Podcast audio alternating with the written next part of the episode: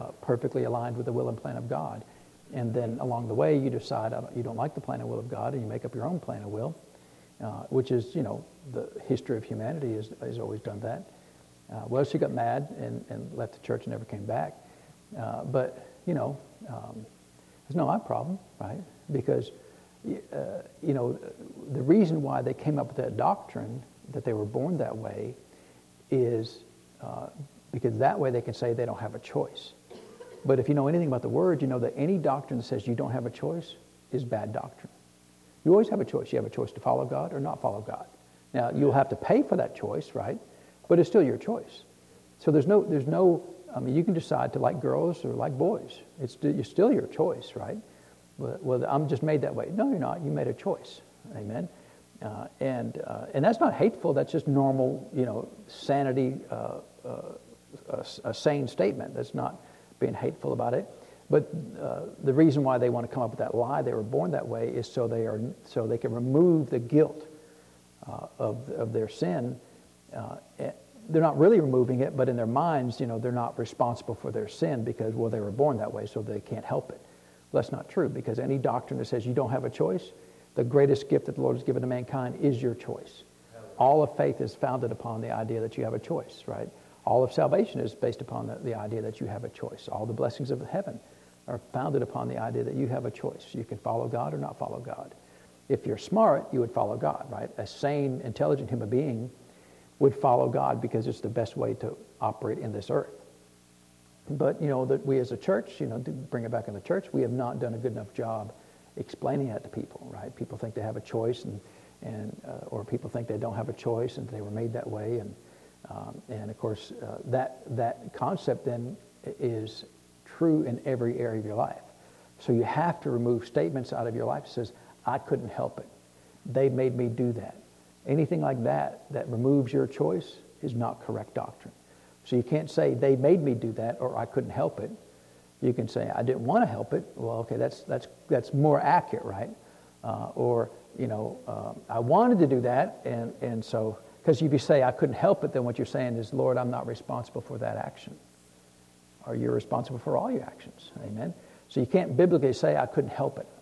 Uh, and it's a little on the, on the edge of, I didn't mean to, right? That's kind of, you know, I kind of lean to that, you know, that's not really true either, right? But, um, but for sure you can't say, I couldn't help it, because then you're saying you don't have a choice, and therefore you're not guilty of, the, of whatever. If you had an infraction at the, at, uh, as a result of that, you know, I couldn't help it you know, I had to slash their tire, right? I couldn't help it. I, you know, had to put them in their place. I couldn't help it, you know. Uh, well, you know, those are not true statements, not biblically true, right? Uh, and so you would be you would be better off if you would change your your your statement to say, I didn't want to help it. I wanted to say those things. I wanted to do those things. And even if they're wrong, at least you have an opportunity to repent. Because if you say, I couldn't help it, then what you're saying is it's not necessary for me to ever repent for that action, and you think that you're not responsible or not guilty for that, even though you are. You know, when you get to heaven, you say, Lord, I, I couldn't help it. Be like, no, wrong answer, right? You wanted to. Here, let me show your heart. Let me show you your own heart. You planned it, you wanted to do it, and then you made an excuse that you couldn't help it, and so you're still responsible for those actions. Uh, and so, and that's the, and, but you know, from my perspective, when I started learning these ideas many years ago from the Word of God, it, great, it, it gave me great joy because, uh, see, I grew up with the mindset that, that my life was, was not under my control, that I, I only responded to my environment, that if somebody made me mad, then there's nothing I could do about it. I just had to be mad. And then as I started studying the Word of God, I realized, you know, I get to choose. Uh, and that brings great joy to me because I get to choose. I get to choose if I'm going to be mad or not mad. I get to choose if I'm going to walk in sin or not sin. Uh, and, and, and if I choose to not do those things, there's great joy that comes along with that. And I found it a great blessing in my life to, to live a life without any excuses. In fact, um, the Lord's been kind of um, uh, giving me some, some uh, unction. I haven't, haven't done it yet, but to uh, actually have teach a whole message on from the scriptures give you biblical principles and, and uh, examples of living without excuse. Uh, because it's one of the greatest, if you can ever learn to live without excuse, it'd be one of the greatest things of freedom you'll ever find. Because living by excuse, I couldn't help it, you know, uh, they made me mad or I just had to have that. I just had to do that. All of those things are excuses that will lead you into a place of no blessings because you end up with being doing all these sins and never repenting of them because you're saying I'm not guilty of them because I couldn't help it, and yet you are guilty of them and you're suffering under the the uh, ramifications of those sins, and without repentance, you'll you'll be under that the, the responsibility of that sin maybe the rest of your life until you until you wake up and go, you know, I did that, Lord, and I choose to repent. Uh, and so it's to your advantage if you live without excuse, and yet, you know, it's, it's you know, uh, if we do that, uh, I think I was talking to Mr. Tracy today about steel-toed shoes. You're going to have to bring, bring, bring some steel-toed shoes to church, right? Because it's, it's an area that is, people can get touchy about, right? Uh, I remember one time uh, uh, when Dr. Dufresne was around, Dr. Dufresne, and um, he was a prophet of the Lord, uh, and he was at this, at this pastor's church ministering, and so of course the pastor had to go pick him up at the airport. Well, he got there late he got, he, he got there late picking him up. And of course, uh, Dr. Frank's in a private jet, so he just lands. There's no, no delays in a private jet. You just land when, you know, if you're going to land at 6 o'clock, you're going to land at 6 o'clock, right? There could be weather, but for the most part, you get to pick and choose. And so, so the pastor was late picking him up. And, and so he got there, and the pastor said, Sorry, I was late. There was traffic. So what's he saying? I'm not responsible for being late. Uh, and Dr. Dufresne, you know, you, got, you had to be careful with just saying things around Dr. Dufresne because he just, you know, he wasn't one of these guys, you know, like, like Brother Hagin, he probably never say anything about it. Now, he would know that it was wrong, but he probably would never call you out on it. But Dr. Dufresne also sat under Lester Sumrall, who would just skin your hide, you know, uh, uh, uh, three times, you know, to Sunday, uh, and, and, uh, and then pour some salt on it, you know, just for good measure. But he, he said, he said, sorry, I was late. I was stuck in traffic. He said, well, this is your town. You know when traffic is. You should have left earlier. Yeah, yeah. And it's true, right? Wasn't his, it was his town. He knew how much traffic, you know, he, time of day, right? You know there's always going to be uh, traffic or whatever. Uh, and just in case, you know, you could have left, early enough, early enough to avoid the traffic, get on a back road or something. And so, you know, Dr. Frank's like, there's no excuse. And so it's like, well, what do you say? No, you're wrong. Yeah, I wouldn't say that, you know. Fired out from heaven, you know. Uh, he was correct in that, wasn't he? Uh, now, you know, it might have hurt the, the pastor's feelings uh, for saying that, uh, but you know, um, you know, I mean, nothing wrong with apologizing, but uh, and what I would have done and what I would do now, I just, I would just say, sorry, I'm late. I would repent for, for being late. I wouldn't make an excuse because if you say, sorry, I'm late, there was traffic, therefore I'm not responsible for being late. No. So you leave off that last part of, of the excuse part, right? You can say, you know, I apologize for being late. Uh, you know, and then he, he could have said, uh, well, then you should have left earlier. Okay, but I just apologized, right? So now, you know, you can't, you can't throw it back in me. I just, I just repented, you know, and asked you to forgive me for being late. So, you know, you kind of, you got to learn how to, you know, because if you're, if you're wrong, you, it's okay to admit to you're wrong. Hey, I was wrong, and I'm late, and I apologize for that. You know, that's fine, right? But see, if you say, if you add an excuse on it, then what you're, then what you're trying to do is remove the guilt without uh, any repentance. Uh, in fact, that's one of the things that, that, um, um uh, that uh, was William Booth, the general of the Salvation Army, one of the things he said at the turn of the 20th century, right, so around 1900, uh, he said that, uh, uh, that there'd be repentance without guilt, right? People, people trying to get, or forgiveness without repentance is what, is what he said that is going to be one of the issues in the church, that they want forgiveness without repentance. Uh, and that's what people are trying to say is they're trying to remove their guilt by making an excuse. It just doesn't ever work. You know, I mean, from the, who was the first one to make an, make an excuse? Anybody know? No, it wasn't the devil. Adam was the first one to make an excuse, right? What did he say? It was that he did this right here. It was that woman you gave me, right? Which she had a point, right? I mean, it was. It's always the woman's fault. I mean, but you know, still. But as a first excuse, right? Very first excuse. And then what did, he, what did the Lord do? Then he went to Eve and he said, What's up? And what did she do? There was that serpent, right? And then so what did, what did the Lord do after that? He went to the serpent. What did the serpent do? Man, there's nobody left around, right? He was trying to point his finger, but everybody else had already got a, a place of guilt. So, uh, and so then no, no, he, he removed it. You know, now, now, he doesn't have any fingers at all, right? Because he's on a serpent on a belly, right? And so that way he can't point to anybody. Uh, and so, but then the Lord dealt with the serpent, then he went back and dealt with Eve, then he finally went back to Adam, right? So nobody got to use their excuses as, a, as a, as a uh, valid reason to be without guilt. They were all guilty. Amen. And you can do this all you want to. You're always guilty of your own actions. Amen. Now, we try it, and we think we get away with it, right? You don't ever get away with it. You know, you just don't ever, you just never, you never get away with it. It'll be in your account until you repent. You know, and so it's better to deal with it now than to stand before the Lord Jesus and uh, uh, he brings it up. Well, Lord, I had an excuse for that. No, we're going to talk about it for a thousand years, right? Uh, and so uh, it's, it's a good place to be, amen? Uh, and so, uh, because an excuse, if you're not careful, then you start saying, well, Lord, I can't, right? because it's too hard, or I can't because of this or that. And then, then you get out of the will of God. Well, Lord, I can't, I can't be that pastor over there because it's too hard, or I can't you know, be a missionary over here because it's too hard. Or, uh, and yet the, the Bible says the gifts and callings of God are without repentance. And so then you start getting uh, into trouble with the Lord, right? That you're now no longer doing the will of God. And yet we were in Philippians chapter 4. We read uh, verse 13. It says, I can do all things through Christ which strengtheneth me.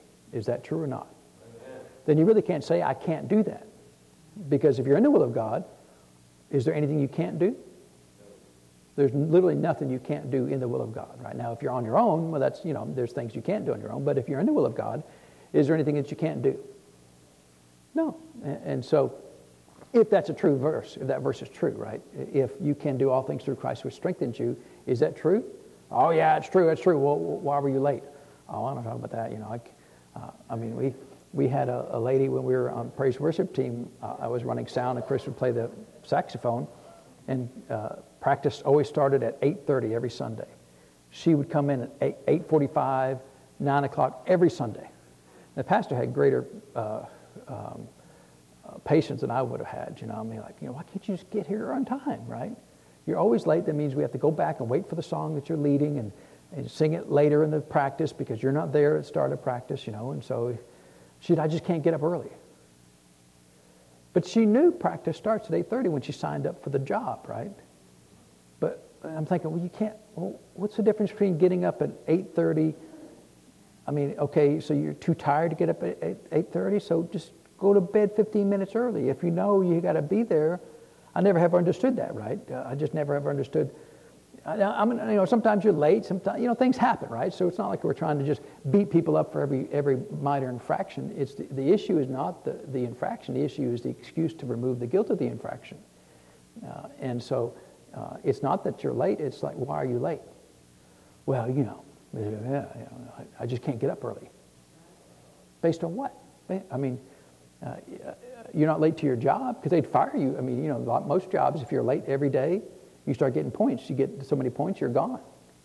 It's amazing how people are, are, are super faithful to, uh, to the world, but when it comes to the, to the Lord and, and His work, yeah, you, you know, we got options. Oh, you don't have options at work, but you've got options at, at, the, at the work of the Lord. You can just do it or not do it. Uh, and so, again, I'm, I'm not trying to uh, beat, up, beat up anybody, but the, the, in the church, that, that's been a real problem, right? For centuries, it's uh, in humanity, right? I mean, again, very first human being created starts doing this right here, right? Well, you know what? Nothing's changed since then. We've been exactly the same humanity since, since Adam, right? Nothing's changed in Genesis. And so, uh, but we cannot live that way. We can choose not to live that way, right? Uh, well, I can't just not, you know, I can't live that way. I can do all things through Christ, which strengthens me, right? Is that what it says? and so if that's true, see, then, then you really can't say, I couldn't help it, right? You really can't say, I, and you can't say, Lord, I can't do your will, uh, because then you're saying that this verse no, no longer applies to me. Uh, and so, but if we would live that way, you know, actually your life is better uh, because we all know in our hearts if we're, if we're making excuses or doing things that are not the will and plan of God and that we, we don't repent of. We know those things, but, but we kind of ignore them or we hope they go away, and yet they still build up in our hearts. And after a while, you know, you lose uh, one, of the, one of the greatest uh, issues with that is you lose confidence with God. Because the more you walk in excuses and, and doing infractions that are against the will and plan of God, the, the harder it is to follow God uh, because you just feel unworthy of his, of his presence because of your own actions. And if we just repent, you get right back with God, and then you can come boldly to the throne of grace to obtain mercy and find help, find grace to help in time of need. Uh, and so, it's a really good place to be, and, and it should never be taken. Uh, see, I've, I've never taken the Word of God as, as something that beats me up. When I see a verse that says, "I can do all things through Christ who strengthens me," I don't look at that verse and go, "There's no way." I look at the verse and go, "Really? I can live that way?" Wow. And so when I accept that word as being true, see, then the Spirit of God will start saying, well, let's deal with this situation over here. You know, you're always late, or let's deal with the situation. You always get mad. Let's deal with the situation over here. You know, you're always complaining. Let's deal with the situation over here. You know, you're always this or always that. You know, and, and, then, you know, he'll, he'll work you over, but at the end of it, you're going to be a lot happier. Amen. Uh, and so uh, the happiest you'll ever be is when you're fulfilling the perfect plan and will of God. Uh, you want to get the greatest joy in your life? Then completely uh, fulfill His plan and will for your life, 100%. Not 80%, not, not, uh, not 63.5%, 100%. And there's just some people, you know, they will always struggle in that area because they don't want any responsibility or, or, or um, any, be required for any faithfulness at all. Uh, and that's fine, but you're never going to be happy that way. You think you're happy because you have no responsibilities, but you're not really happy because the Lord wants to give all of us responsibilities. And uh, I, I, we were, I was on the uh, the, uh, I don't know what they're called, but we had a board that was responsible for just basically the, the, uh, the care of the pastor and whatever he needed. And uh, one of the people on, on the board, she'd have all these great ideas. And we say, yeah, that's great. Why don't you do that? She said, no, I, she said, I'm not really one to do things. I just, you know, I just like to tell people what to do and then have them do it. Like, well, that's easy, but anybody can do that, right? It, it, you know, and it's really just lazy, right? That's called being lazy, right? Well, you all do everything, and I'm just going to sit back here and I'm going to do nothing, right? That's great job if you can get it, but there's not really a. You're going to need jobs where I can just sit around and just like do nothing and just kind of point, you know? I think that's called an elected official, right? I don't know, but. Uh, so anyway, maybe you get that job in Washington. I don't know, but uh, anyway, we better get on and pray. So let me pray and we'll get into the Word today. So Father, we do thank you for the Word of God. We thank you for blessing us and increasing us each and every day. Father, we thank you that your word is true and it's sure, Father. And we can have faith in it because you've spoken it, Father, and it cannot change. And so, Father, we receive his word that way, Father. When we read your promises, we believe that you've spoken it and it cannot change and it will come to pass if we choose to accept it by faith. And so we thank you for these things, Father. We give you the praise and the honor for them, Lord, in Jesus' name. Amen. Well, let's open up our Bibles to the book of Philippians, chapter 4. We'll continue there today. And so, of course, Chris is not with us today. She's in, down in Atlanta. Uh, her her uh, group's got a meeting down there, so she'll be there all week and return with us on Friday. And so, um, so we got down to, um, uh, to verse uh, 14 and 15 here. Uh, and there's a couple more things I wanted to, to uh, discuss around verse 15. Uh, but here in verse 14, we'll just read these two verses again and continue. It says, Notwithstanding, you, ha- you have well done that you did communicate with my affliction. So he's talking about the financial support that the Philippian church gave to him. He said, Now you Philippians know also that in the beginning of the gospel, when I departed from Macedonia, no church communicated with me as concerning giving and receiving, but you only. For even in Thessalonica, you sent once and again unto my necessity. And so we talked about how the church at Philippi when they had originally started giving, uh, and we see the reference to that event in 2 Corinthians chapter 8, and, and that was, uh, 2 Corinthians was written uh, five to six years before Philippians. And so now it's been five or six years since, uh, he said, from the beginning, right? And so it's been five or six years that they started giving. And if you remember, we read in, in 2 Corinthians chapter 8, uh, they were, uh, in fact, I'll just read this here. I've got it in my notes.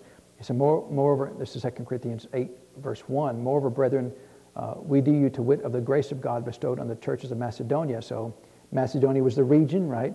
Philippi was a city. Uh, how that in great trial of affliction, the abundance of their joy, in their deep poverty, abounded under the riches of their liberality.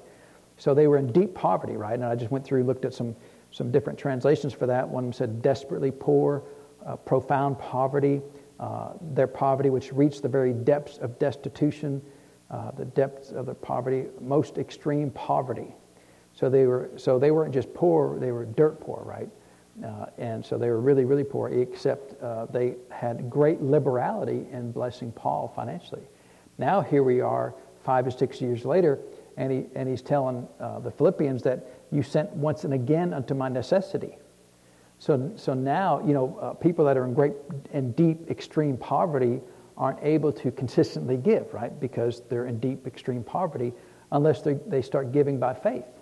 And when you start giving by faith, you know, by direction of the Spirit of God, not by the coercion of the ministry, but by direction of the Spirit of God, you do it by faith and you, you increase your financial uh, status. Uh, and when you do that, then you can once and again give to the need of, of the ministry, which is what they did, right? And so they gave their way out of poverty, which is an interesting uh, economic plan, right? Most people think they got to save money and, and um, you know, do things, uh, do things the hard way. Uh, but that's not God's economy, right? God's economy is you give your way uh, out of poverty, right? Uh, and so, and you know, I was just uh, well, let, us let's, uh, let's look at a couple of uh, other things here. Uh, when he said um, at the end of verse 15 that no church communicated with me as concerning giving and receiving uh, except you only. So when he's talking about the communication there, that means that they entered into a partnership with Paul. So uh, that word where it says communicated it means that they decided to be partners with Paul's ministry, right? And of course, we see that today as partners of ministries. You know, we're partners of other ministries. Uh, and that's a little more formal than what Paul was talking about here. Their heart was just to help Paul, right? And in that, by their actions, they, uh, Paul was, was considering them as partnering or desire to be, uh, you know, part of his ministry, right? Partner, it means that they have their part and Paul's got their part. Paul's got his part and, and the Philippians have their part. Uh, and so, uh, but if you think about uh, in what was their partnership? Well, they, they, the partnership was in giving and the receiving, right? Because Paul talked about both of these. And we're going to talk a little bit more uh, about that in, uh, in, general here in just a second. Uh, but, uh, and we looked at other verses like this about, um, you know, that uh, if Paul gave them to them spiritual things, it wasn't any great thing for him to receive other carnal things. And, and that's a pretty fair exchange, right? If, if the minister, in this case Paul, was doing his part, which is to pray and to seek God and to obtain revelation and to put it together in a way that he could then expound that to the people to cause them to to be blessed and to be increased spiritually, uh, then it was, it was not an unreasonable thing for Paul to expect, you know, for them to also partner back with him. He gave to them great, valuable spiritual things, and so they could give back to him great, valuable natural things, right? Because did Paul need to eat? Paul needed to eat, right? Uh, and although it sounds pretty basic, but it's still, um, that's not an unreasonable thing to, to, to expect, right? Of course, we know other scriptures that talk about that, that the workman is worthy of his wages, right? Uh, in in uh, verses like that. Uh, and yet, uh, many churches historically, uh, and it, it's, it's not every church, but a, a, lot of churches historically, you know, they, they, they think the, the pastors should, should be near, near poverty, right? Um, in fact, when Brother Hagin said uh, that that's the way they treated him when he was a Baptist pastor, uh, and he said when he moved over to the Pentecostal world, he said they doubled up on it. and he said he thinks that their prayer was, Lord, you keep him humble and we'll keep him poor. Uh, and because he just, they, they, just didn't, you know, take care of him, right, uh, financially. Uh, and, and um, you know, they talked about he'd have a service and, and they'd get pennies, right, for the, for the whole message. Uh, and, and, you know, I understand you know, there's certain times and seasons of people's lives where they're not able to give but not the whole church, right? But the whole church was doing that, right? Giving them pennies uh, for their services. Uh, and, uh, and of course, eventually he learned the area of faith and finances where, where the church was no longer his supply, that the Lord was his supply. And he wasn't looking to the church for his supply. Uh, and once he did that and learned about faith and learned about uh, prosperity, because the Lord rebuked him and said, aren't, aren't, you know, aren't you a pretty little, pretty little thing? You know, you teach faith, but you don't live by faith which is, you know, for Brother Hagin, for the Lord to tell him that was kind of a low blow. He said, Lord, you've hit me with a low blow. Uh, and he said, well, you're teaching all these things about faith, but you don't have any faith for finances at all. And so you need to change up your praying, you need to change up your believing, you need to change your whole thought, get your thought life uh, changed uh, about, uh, about uh, living by faith financially, right? And so once he did that, he said it took him a while to change, but uh, he eventually changed the whole course and direction and, he, and he talked about stories when, he, like during World War II, you know, during World War II, uh, there was uh, a lot of uh, a lot of economic pressure in the whole country, right? Because you could only get uh, like you had, and I don't know all the details, but you could only drive certain days of the week, right? So you had a Tuesday, Thursday card, so you could only drive on Tuesday, Thursday because there wasn't enough gas for rationing to go around. And so there's a lot of rationing went on in the country. And so for, for the ministry especially, then, you know, they have to live off the blessings of the people. And so if the people aren't blessed, then that means typically the ministry wouldn't be blessed if you're looking for the people to be your source. And so he knew a pastor that uh, went and got a, a, job at the bank as a vice president of, of uh, whatever uh, and was started making good money. And, he and his wife, uh, Brother Hagin and his wife, were friends with, with this pastor and, and, uh, and his wife. And the other pastor's wife started bringing home furs, and you know, back when you could wear furs without offending the entire world. Uh, and so, but she had all these fur coats, mink coats, and things, you know. And and uh, Brother Hagin's wife was, you know, one dress, you know, no fur coats. And, and, uh, and even though she never complained, uh, Brother Hagin's wife never complained, it still hurt her, you know, to see that. And, he, and you know, all Brother Hagin could say is, you know, honey, I, I, I, I can't tell you when. He said, but if, if you'll stick with me, it'll change. So instead of, instead of changing course and direction to ease his financial burden by getting out of the will of God, he stayed the course and eventually, you know, succeeded. And, and uh, the Lord taught him how to prosper financially, and, uh, and, and, everything was better. But it took many years because he grew up with that mentality of poverty, right? Uh, poverty in, in life, poverty in the ministry, poverty everywhere. And the Lord had to change that. Uh, and so uh, eventually he would go uh, and he would believe God for a certain budget. When he went to, you know, typically he'd be at churches for weeks at a time. And so he, he, he and his wife would decide and agree upon, well, we need this certain amount of money to come in from the church. Now they wouldn't tell anybody, right? And that's fair. Because if, if I get up and say, you know, I need at least, you know, X thousands of dollars a month, you know, from this church, that puts people under pressure. But if I just believe God and don't tell anybody, then the Lord can speak to you and bless you and increase you and multiply you and, you know, and, and do all that behind the scenes. And everybody's good with that because nobody's being coerced emotionally, right? Nobody's being uh, pressured emotionally to give. Uh, and so he would just set a budget, you know, $150 a week. That was his budget, $150 a week. Uh, and he, had, he went to one pastor, and the pastor said, uh, Brother Hagin, what's your budget? He goes, you know, I don't, you know, I, I, I just, that's between me and the Lord, you know, I'm just believing God, and I want, I want to know what your budget is. What, you know, what, what do you need? What do you expect to get from the church? And, well, you know, I really don't want to, you know, you, you know, because he didn't want to, he didn't want to, he didn't want to put anybody in pressure. Brother, you tell me what your budget is. He said, all right. He said, it's $150 a week. And he said, the pastor fell out of his chair.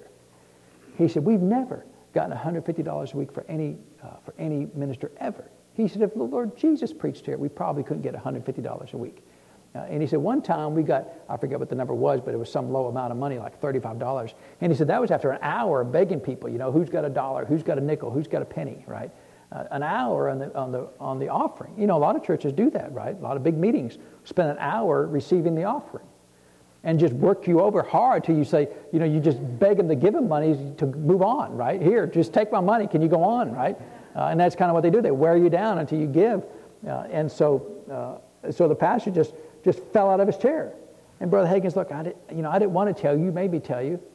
He said, uh, uh, don't get up and make any big pull. Don't get up and, and say anything. You just get up and say, uh, we're going to receive an offering for Brother Hagin. That's it. That's all I want you to say. I don't want to say anything else. He said, well, Brother Hagin, if I do that, you won't get a dime. He said, then if I don't get a dime, then, then I'll just go around and tell everybody that the Lord Jesus wasn't, wasn't true in his word. Uh, uh, but he said, uh, you, that's all I want you to do. I don't want you to make any big pull for, for finances at all. Uh, and of course, that's what he did, you know, uh, and, he, and he always got that money. In fact, one time, you know, they, they added it all up, and they were like, like $25 short. And, they, he, and so Brother Hagin, let's count it again, because he would help the pastor count the offering, you know, back, you do things like that back then. And they counted again, they're still $25 short. Uh, and the pastor said, well, you know, Brother Hagin, it, was, it, was, uh, it was a good shot. You got close. And Brother Hagin like, no, something's wrong. The Lord said, believe him for this, and that's what I'm believing for.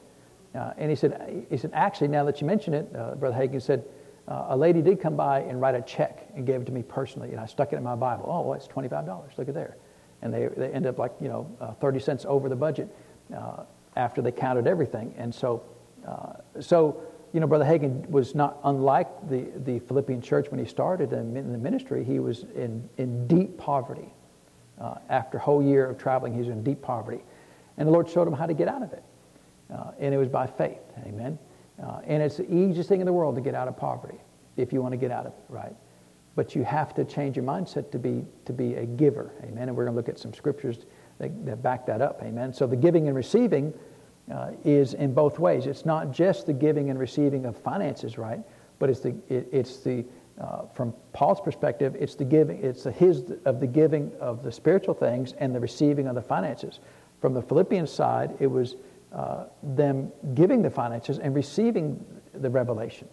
So there was giving and receiving in both directions, but they could also give financially and receive financially. Uh, and so uh, let, us go back and look at uh, all the way back to the book of Genesis, and we'll see um, about specifically about giving. Uh, giving is, is based upon the, the, the, doctrine of giving and receiving.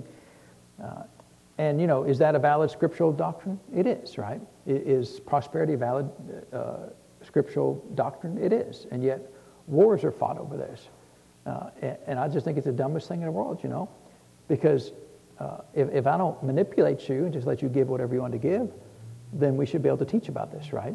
Uh, and so, uh, but people get up. Uh, I know, uh, I know a church, even in our area, I won't, won't, name them, but they, they'll show a video of some televangelist about them receiving, and, and just, this guy's wrong. You know, you got to be really careful about stuff like that. Because, uh, you know, people give, uh, give Kenneth Copeland a hard time because he's got like five jets, you know. Well, I don't care. What if he gets six? I don't care. Do I know anything about? No, I don't know anything, you know, about his ministry. But uh, I know during uh, one of these events, he was flying his private jet over to Afghanistan and bringing American people back home. Uh, how many uh, flights to Afghanistan did you fund? I mean, how many, how many times did you take your private jet over there and, and bring people back, right? Uh, oh, I could probably guess, right? But, but still, uh, you know, you should never stand in judgment over somebody else. Well, I don't think they should People say, oh, you, you, know, that's too big of a house. Based on what? You know, mean, you ever seen uh, like Joel Osteen's house? I think you have to have like a, like a riding vacuum cleaner, like a John Deere riding vacuum cleaner to, to clean the thing, right? I mean, it's huge, right? Well, they don't need a house that big. That is not any of my business, right? Not any of my business. Because if it's my business, then I have to stand in judgment over him. Is that a position that's available to me in the church to be his judge? Am I his judge? Well, then I leave it alone. Well, don't you think that? None of my business, right? None of my business. I mean, you know, gold plated dog houses, none of my business, right? Well, uh, well, don't you think that's wrong? If, if it's wrong, the Lord will deal with it. If it's not wrong, then I'll get into error in saying it's wrong. Amen? Uh, and, and, so you've got to be really careful in standing in position as judge over somebody else's anything, right? Whether it's their finances or anything, uh, it's not your job. Now, if it's a doctrinal thing, is there a book, chapter, verse, thou shalt not have a big house? Uh, uh, thou shalt have, not have a house bigger than X number of square feet.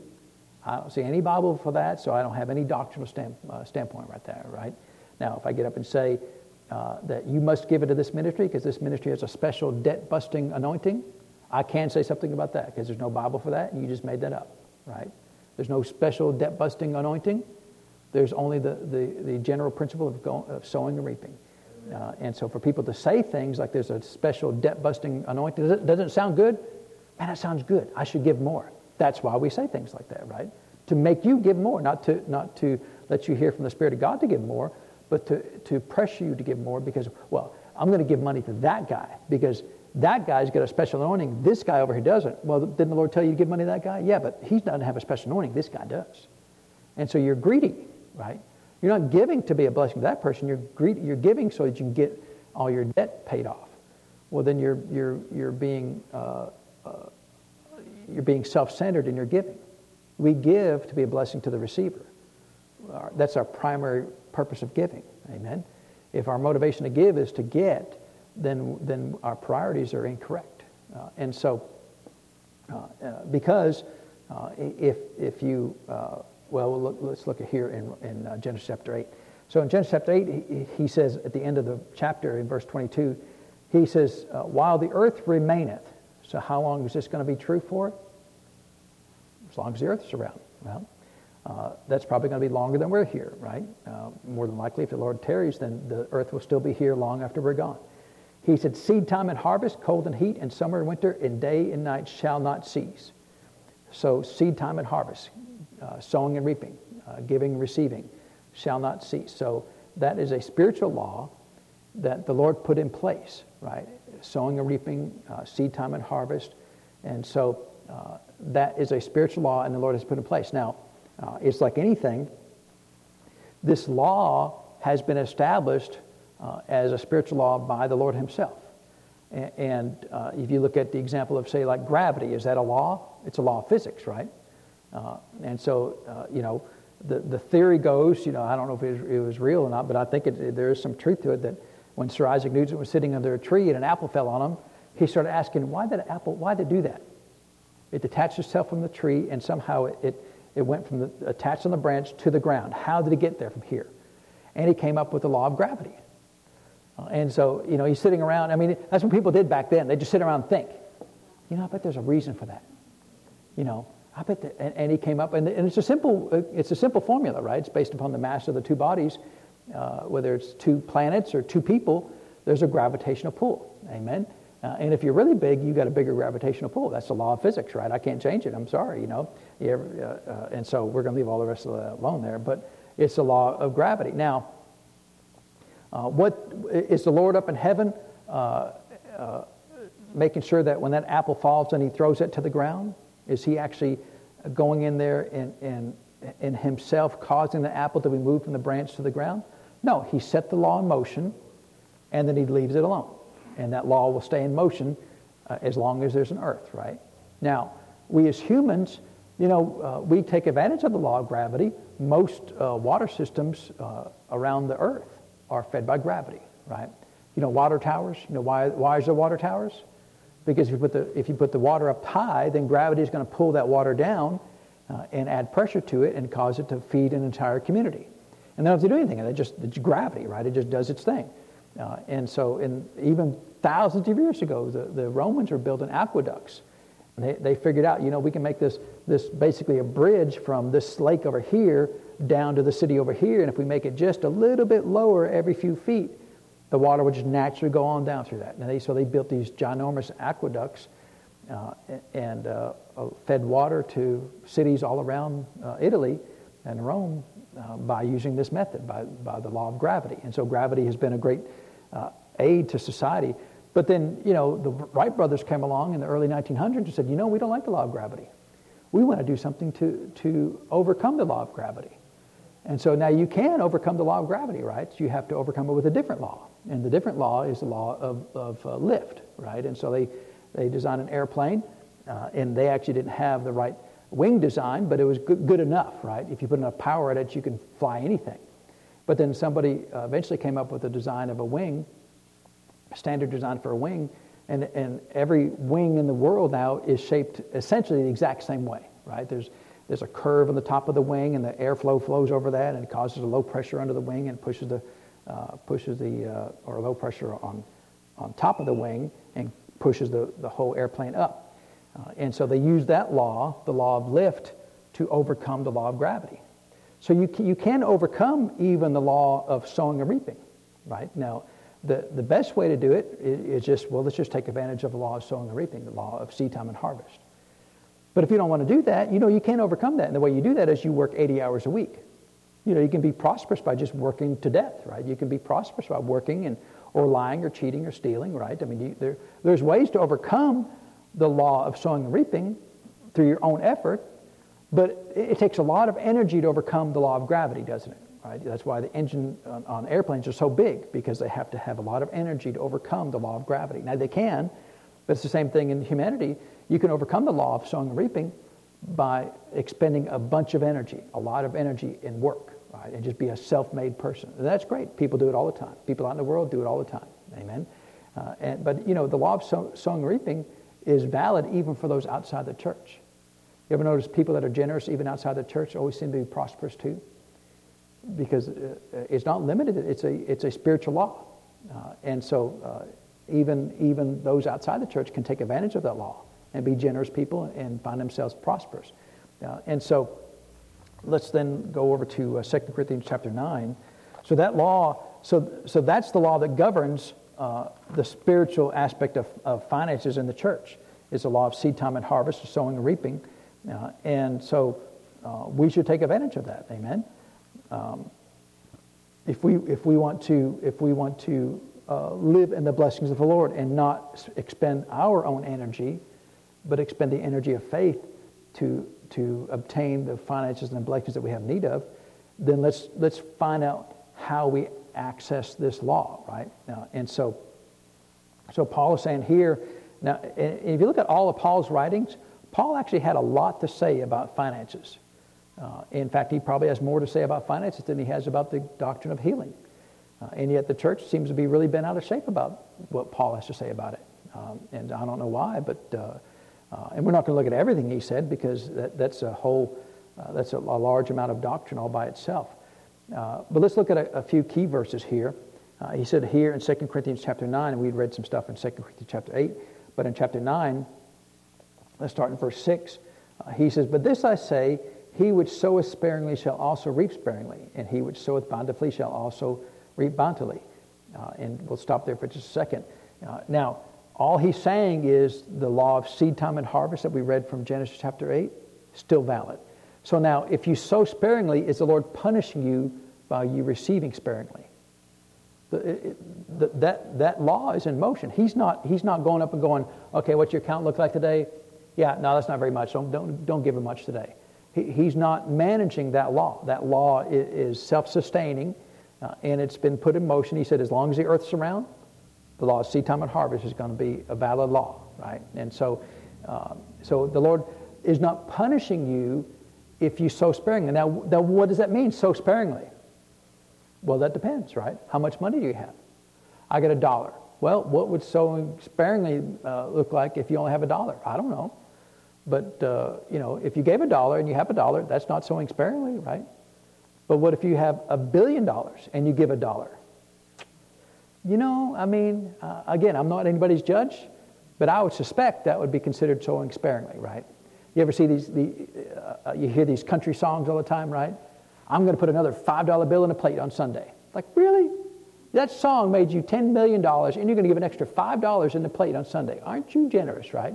Now, look, if you don't have $5 and you give $5, that's not sowing sparingly, right? That's sowing generously. But if you just made a million dollars on your song, right, it went, it went gold, right, that means you sold a million copies of it, or, or sold a million dollars worth of it. If it went platinum, means you sold a million copies of it. Uh, uh, I, you know, I, I, don't know that the Lord's going to be impressed with you putting an extra $5 in, in the plate on Sunday, right? Uh, now, I know it's just a song, but it's just funny to hear him say that, right? Like, you mean the, the guy that's driving the, the stretched limo everywhere he goes, right? You're going to put an extra five? Well, aren't we impressed, right? Now, and so, so who decides if it's sparingly or bountifully? Well, the Lord does, right? The, the, uh, now, the Lord's going to tell you what to do, right? And so if you do whatever the Lord tells you to do, then you're sowing bountifully. Amen? And, that's, that's, and that makes it really easy. It's not my job to judge that. Why should I be the ju- arbiter of, of whether you're, uh, you know, or you can give more than that? Well, how do you know, right? Maybe you're supporting an orphanage in, in uh, you know, Tijuana or something. I don't know. I mean, you know, I don't know what you do with your money. Maybe you're supporting your grandmother, you know. Maybe you're supporting your, your long-lost aunt or something. Uh, and, and, you know, your finances are being involved with that. So uh, you're helping somebody else. Uh, and so for me, for me to stand over judgment over you is not my position. Amen? I stand in no judgment over anybody's uh, giving or sowing records. You know, we talked about that the other day because then I have to decide, I have to know what your total income is. I have to know what your current debt load is. I have to know what your, what your spare uh, income is, right? I have to know what you do with your money other than giving it to the church. Well, I don't want any of that responsibility, right? And so I leave it alone. But uh, Paul said the law is already in place, so I don't have to do anything about it. The law is already in motion, so if you sow sparingly, b- uh, based upon and measured by what the Lord would decide is sparingly or bountifully for you, because didn't the widow, remember the widow gave the two mites, right? Now, how did the Lord know that the widow gave two mites? Remember the story? He said that he was sitting there watching them. he was watching what they put. Now, wouldn't that make you feel comfortable? The Lord Jesus is watching what you put in that plate. What, what are you putting over there? You know, uh, and he said, you know, she gave out of, uh, out of her great need, but they gave out of their abundance, right? And so for them, it wasn't any big deal. Now, they gave a lot more than her two mites, but he was more impressed with her faith than he was with their faith. Why? Because really, she did what was on her heart. They did what, what made them look good. Well, I gave $100 to the church the other day. Well, I mean, where, where'd you get the $100? I got so much money, you got that out of my couch cushions, right? For some people to give $100 would be a huge deal, right? I remember the first time I gave $100, thinking it was a, you know, I mean, I didn't really get in pride over it, but I thought, wow, that's, that's really stretching my faith, right? And now, Chris and I, you know, we give a lot more than that, and, and it's not anything big deal. Amen. And I'm glad to do it. And, and we never, never regret a dollar we ever give. Amen. Because we, we believe with all our hearts we give according to the, the Lord Jesus what he wants us to do. And that's all you should ever do, right? You should never, ever be in a. And look, I have given, I mean, maybe you all have too, I don't know, but I have given plenty of times uh, under coercion, right? People start hyping up things, you just kind of get caught up in the emotions, and, uh, and, I, and, and I regret falling for that trap. You know, I don't fall for that trap anymore, but, you know, I have, you know, in years gone by, done that, right? And, and it's unfortunate that probably many, if not all of you, have done the same thing, right? Uh, I was at one church one time, and, and uh, they received an offering. I was just visiting. And they, they left and came back and said, Well, we didn't get a big enough offering. We're going to take up a second offering. Well, that's really bold. But I'm thinking, Well, I already gave, Lord, what I believe you want me to give. I wasn't like holding back. Oh, you give this much money. Now nah, I'm not going to do that, Lord. And they come back, give me a second chance. Okay, Lord, now I'll give the rest of it. That, you know, I, I, don't play those games with the Lord. If he tells me to give, I give and, and then, you know, deal with the rest of it. Uh, and so I didn't give the second time around because in my heart I already given. Now I didn't have an attitude about it. I thought, well, they're really bold. I mean, that's bold, right? Uh, and so, but you know, to me, again, it's not for them, but I, I, I just never could do that because it, it, it's almost implying that, well, you know, you're all stingy, right? You all didn't give enough the first time around. And I, I just, because of who I, I just, I could, I just couldn't do that, right? I'm not saying they're wrong. I just, I couldn't do that. Just me personally, amen. And so, so the Lord is not punishing people in their reaping. They're going to reap sparingly. If they give sparingly, it's not Him punishing you. It's that's the law of sowing and reaping, right? That's the law of seed time and harvest. And so, if you've got a giant garden, go put out one seed. What you going to get? You're going to get one plant. Uh, and do you ever do you ever have like a six acre garden? You go put one seed and you get one plant and go, wow, that is really impressive. Uh, look at that. Do you see my one plant over there? It's like, well, I mean, I can't see it. It's a huge garden. Where is it? It's, it's, it's that little plant way over there. You know, nobody's going to be super impressed with that, right? Uh, and so, so you've got to you've got to make sure that you get, don't get an attitude, well, Lord, I gave. And, look, you know, a lot of times um, I, hear people a lot of times, and the church has been really bad about this. They treat uh, sowing reaping like the lottery. If you give one time, give big. Just give one time and all your needs will be met. Is that the law of seed time and harvest? Doesn't seed, don't you have to plant seed every season? I mean, don't just plant corn one season and that's it. I planted it once, Lord, 18 years ago. You know, how come, I, how come I didn't get everything back the first time? Well, you, plant the seed, you get the harvest, you get more seed, and you go back and you plant uh, more, you know, plant it again. Hopefully you increase it the second time around, right? Uh, and so you know, you've got to, uh, you've got to be careful uh, in treating finances like the lottery. My, my ship's going to come in. You know, usually this is a, an act of faith that you have to do over a consistent uh, period of time to get your finances stable. And people still treat the Lord like the lottery.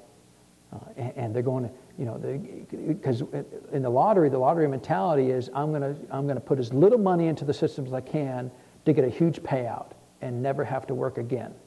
And that's the whole mentality of lottery. Put as little as you can into it and get everything back that you need. Uh, and, and, that's not God's economy, right? That's the lottery. Uh, and I know people who just, uh, when you tell them, you know, it's based upon, a, a, and I say a long time, it doesn't have to be a long time, whatever the time period is, but it's a time period of faithfulness. Over, over, uh, over a period of time of faithfulness, then you get a faithful return on, on your faith, amen, by what you've given. Uh, and, uh, and if you're looking for the lottery, then your, your whole mentality is wrong. You know, I was talking with a lady one time. As long as I knew her, she struggled financially. You know, always broke, always dollars short, just always, right? Always need to borrow money, just always broke. And I, you know, and I tried to help her. I said, well, are you tithing? No. well, then there's nothing the Lord can help you with, right? Because seed time and harvest is a spiritual law the Lord established all the way back in the book of Genesis and then took his hands off of it and said, anybody who wants to take advantage of this law, it's available, just like gravity. You don't have to ask heaven, hey, if I jump off of this tree, you know, will you make sure that I get on the ground? Heaven's like, we put that law in motion a long time ago. Uh, if you jump out of the tree, you're going to the ground. Amen. Uh, and so you don't have to ask heaven to, for gravity to work. It's going to work. He put that law in motion. And so I said, you know, if you'll give, uh, you, you can give your way, give your way out of poverty. Again, I didn't tell her what to do, when to do it, how to do it. I said, but you know, you should tithe. Uh, and so a week later, literally a week later, she came to me and said, you know, I gave last week and nothing's changed. That she said that. And it was all I could do was like, like, really? You, you, you've not given for 50 years of your life, and you gave one time, and you expect the Lord to just change everything instantly, right? Uh, you know, if, if that ground is, has laid fallow for, for decades, you know, you got to fertilize it, you got to till it, you got to weed it, you got to de- get all the rocks out of it. You know, it takes some effort, right, to, to, to, uh, to take care of the soil that you're going to sow into. Uh, and, and let me just say one other thing about sowing and reaping. Sowing and reaping is the reaping comes about because of your obedience to your faith. It doesn't come about because of the destination of your sowing. See, a lot of times people want to, want to change the, the law of sowing and reaping and say it matters where you sow. Because uh, they, use the, they use the parable of the sower from Matthew 13, but that's talking about sowing the word. It's not talking about sowing finances, right? And that's a whole, I mean, that's, you're, you're mixing metaphors there and you're going to get into trouble. The law of sowing and reaping uh, operates by the faith of obedience. And so when Jesus said, Give and it shall be what? Given unto you, then why, why, do you, why is it given unto you? Because you did what? Because you gave, right? Well, why did you give? Because you're obedient to the request of the Spirit of God to give, right? So if He says to give, then you give.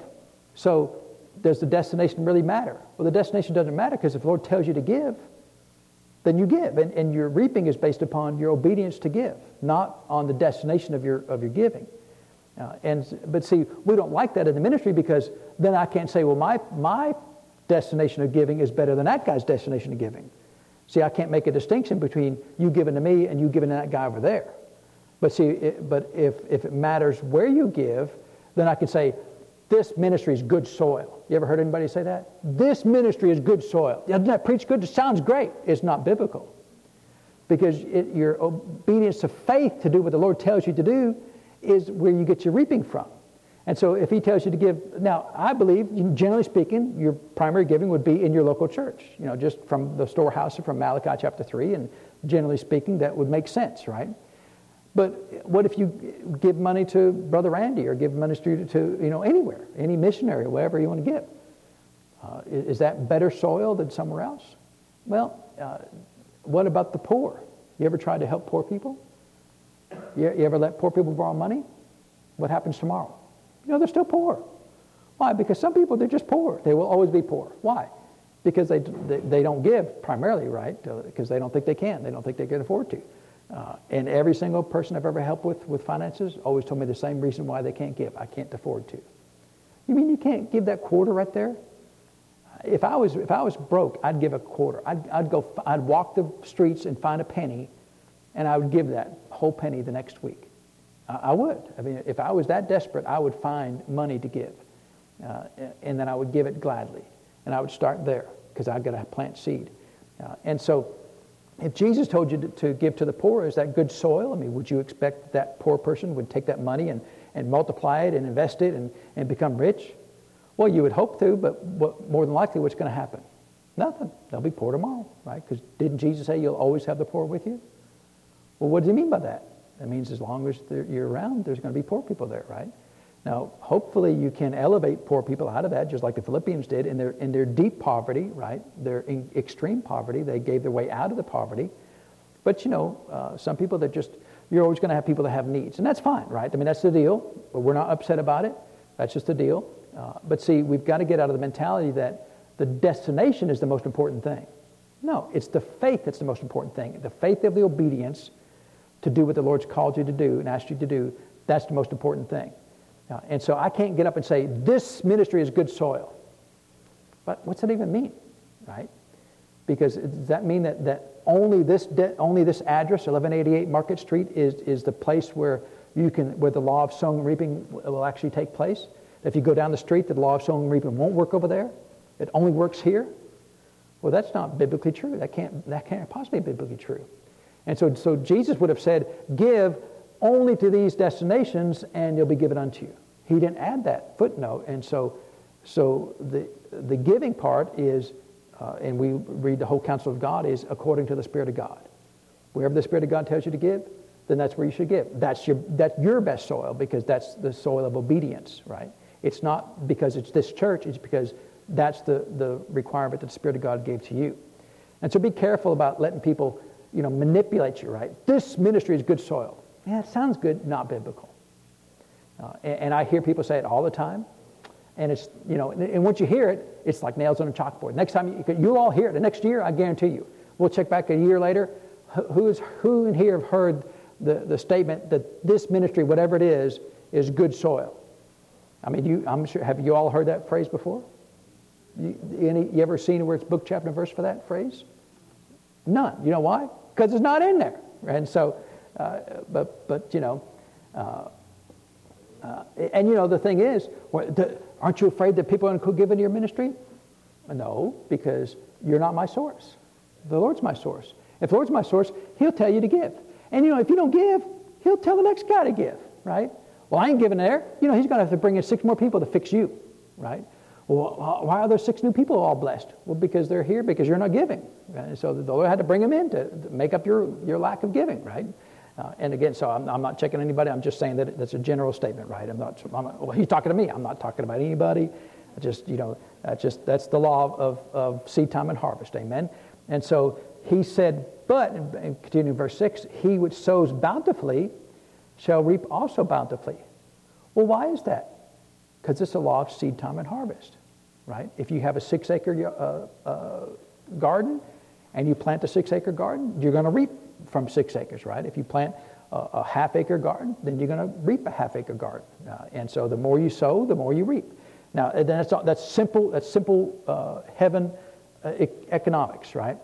Uh, sow bountifully. Well, what does bountifully mean? It depends on, on, your, on your account, on your bank account. Where are you right today? Where are you today?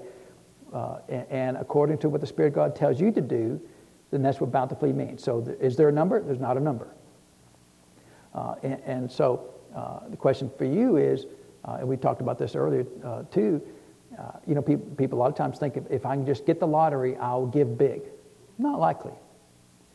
Because it's going to be really hard for you to write that $100,000 check. If you win a million dollar lottery, it's going to be really hard because you're going to, you're going to take the lump sum, which comes out to be $500,000, and you're only going to give uh, maybe $50,000, but you really should give $100,000 because you got, you won a million dollars and the government took 50% of it but the Lord's first fruits. He's before the government, right? And so you really ought to give 100000 Well, I can't give 100000 It means I only have $500,000 left or $400,000 left. Or you can't scrap buying $400,000? Uh, know, again, none of my business, but you know, when I think when I think of law of sowing and reaping, I think of first fruits, right? Uh, and and the Lord gets His cut for, for me and my wife. As long as we've been married, the Lord gets His cut first. Not Uncle Sam, not after Social Security, not after Medicare, not after 401k, not after you know, medical and dental, and, and uh, because we can fees, uh, the Lord gets his first cut, right? And he's always got his first cut with us. As long as we've been married, he'll always get his first, because it's his, amen? Uh, and so uh, it's not after, well, after my cable and phone and, and dog bill and car payment and house payment and insurance payment, then I'll take a cut for the Lord. Uh, and so, again, you, you do whatever you want to, but generally speaking, the law of, of, the tithe is on the first fruits, right? Not the second or last fruits. Uh, and so, uh, again, uh, sowing bountifully is as the Lord defines it to you, right? Whatever the Lord tells you is bountifully, then that's what's bountifully, right? So I can't tell you that, what that is, but the Lord can tell you what that is, amen? And He should be the one telling you, not me anyway. That's not my job. Uh, and so, well, we're, we're out of time. Well, we'll have to pick this up next week then. So the Lord, the, Paul's got some really good things to say in this uh, section of verses here. Uh, you know, but in all, all of these things, the one thing we should never, ever do is be under pressure about giving. Never, ever be under pressure about giving, unless you're rebellious, right? Then you'll always be under pressure, right? If you're rebellious, you're always going to be under pressure. But you should never be under pressure from me. I should never be able to put you under pressure for giving. You should give. Uh, in fact, the very next verse, we'll look at this in more details next week. He says, uh, Every man uh, according to as he purposed in his heart, right? Not as I tell you what to do, but as what your heart. Well, who's telling you what to heart? To, what, who's telling your heart what to do? The Spirit of God is, right? And so, whatever the Spirit of God is telling you what to do, then that's what you should, should do. Amen. Uh, and, uh, and so, and the, the, Spirit of God will never tell you to sow sparingly because he would violate his own word, right? Uh, and so, again, what does that mean? I don't know. It means whatever it means to you. Amen. Uh, and so, see, uh, as a minister, that puts a lot of freedom in me because I'm never under pressure about your giving. Never, ever under pressure about how much you all give. Uh, because I'm convinced the Lord will always take care of us. Amen.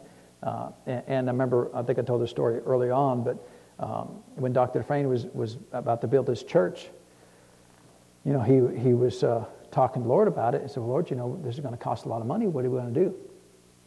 And the Lord rebuked him. He said, well, uh, he said, the reason why you don't have the, the money to, to build your church is because you have not done a good job of teaching your people how to give.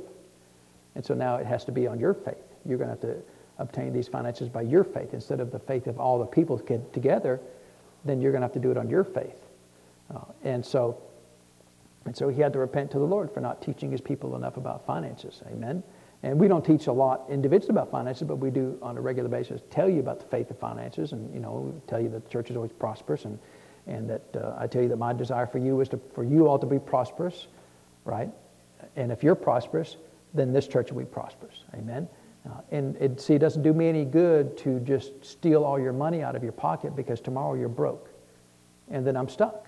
Then, then, then it becomes a machine. Then I've got to get more people in here because I've already uh, taken every penny out of your pocket uh, by coercion. So now I've got to get more people in here because you're all broke. Uh, no, a better way is, is for me to believe for you to prosper and to increase and to expand and to grow. Uh, and, and hopefully and prayerfully, uh, and by obedience, then you would return some of that prosperity back to the church, right? And the church as a whole would grow. And so that's, that, to me, that's a lot better way of doing things than to just always trying to shear the sheep, always trying to get a dollar out of your pocket, always trying to figure out ways to, to sell something else here in the church. Uh, and, and, I just, I just, I can't do that, right? I can't, you know, uh, you know, we're going to have a cover charge from now on. You know, got to be two dollars to sit in the seat right? Uh, you know, and then tomorrow, you know, we're, then we're going to sell bottled water, right? Uh, you know, for 50 cents, you get a, a bottle of water, right? Uh, and, and, look, if you want a bottle of water that bad, I'll just give it to you, right? Uh, and so I like the, the, the sowing and reaping. So I'm always trying to give, right? I'm always trying to, and that's what this church is always trying to do. We're always trying to figure out how do we give, right? That's why we do the free yard sale. That's why we do the giving the water away. That's why we do the thing with the, with the, uh, with the jail ministry. Uh, it's why we give away our CDs. It's why we, you know, give away all of our uh, all of our um, uh, podcasts. We do all that stuff for free. Why? We're not giving it for free. We're sowing it, right? We don't give anything away for free. We're sowing things, and that's the way we see it, right? In the ministry, we don't give anything away. We're sowing and reaping, right? We're we're we're taking advantage of the law of seed time and harvest. And so, and, and, and this was always worked. I mean, as long as I've been a Christian, it's always worked. So I'm not going to stop now. We're going to keep on giving. Amen. Uh, and so let's pray and thank the Lord for his word today. So, Father, we do thank you for your word. And Lord, we thank you for the blessings and increase, Father, which you've given to us. We thank you for the law of seed time and harvest, that you established that law uh, thousands and thousands of years ago, Father. And you said the law will be in place as long as the earth is here. And so, Father, we're here on the earth, and so we can take advantage of your law. You establish that, you put it in motion, and then you let it go, Father. Uh, you don't oversee it. Uh, it's a law that you establish, Father. It's, it's self sustaining. And so we thank you for that, Father. We give you the praise and the honor for it, Lord, in Jesus' name. Amen. Well, I thought it'd be good to spend a little time there in 2 Corinthians chapter 9. We'll continue there uh, next week. Uh, but there's just there's some good things that Paul talks about um, uh, in, in this, uh, these several verses here that I think if we can get established, um, you know, and look, I'm not mad at anybody. I can guarantee you in, next year I'll hear, I'll hear somebody say that such and such a ministry is good soil, right? Uh, and, you know, if you flip on TV, you're going to hear somebody's got a debt busting anointing, you know, you're going to hear all that stuff. Um, I just let it, I don't judge them, I just let it go, right? Lord, what do you want me to do? then that's what I'm going to do. Amen. Ain't, uh, ain't nobody got no debt busting anointing. There's not even a such a thing. Amen.